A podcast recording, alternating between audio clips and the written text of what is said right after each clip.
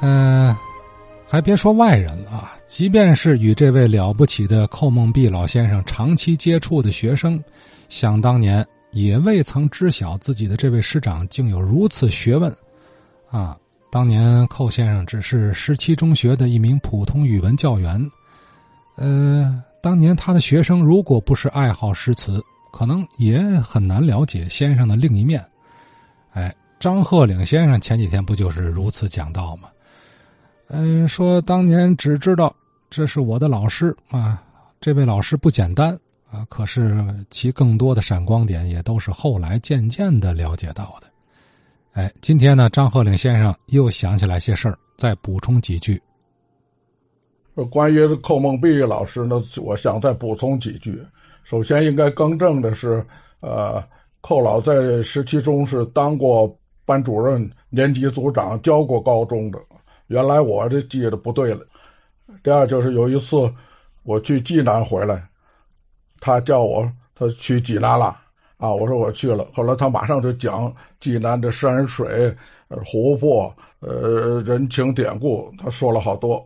我我挺惊讶的，我我说寇老金济南那么熟啊？他说我没去过济南。我说您没去过，我我去了半天，我什么也不知道。您知道怎么那么多呢？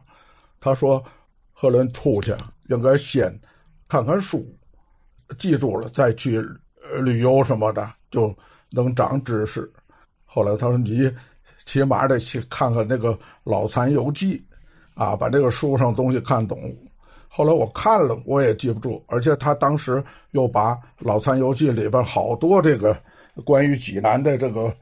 描述吧，就跟念一样。他手里没有书，他就念这个里边的文字，就奇怪了。他记忆力就那么棒，整篇的啊细节的描述都记得非常棒。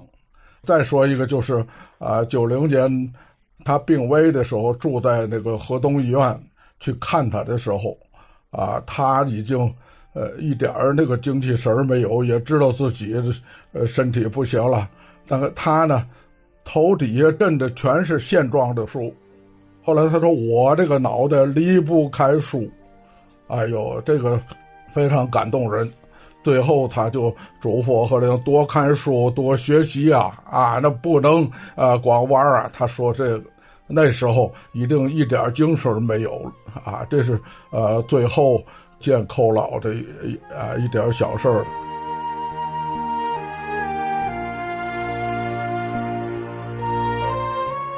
嗯，寇孟碧先生啊，对于当时的中学生来讲，啊，只是自己的语文老师，温文尔雅，殊不知这是令后人高山仰止的一位文化大师。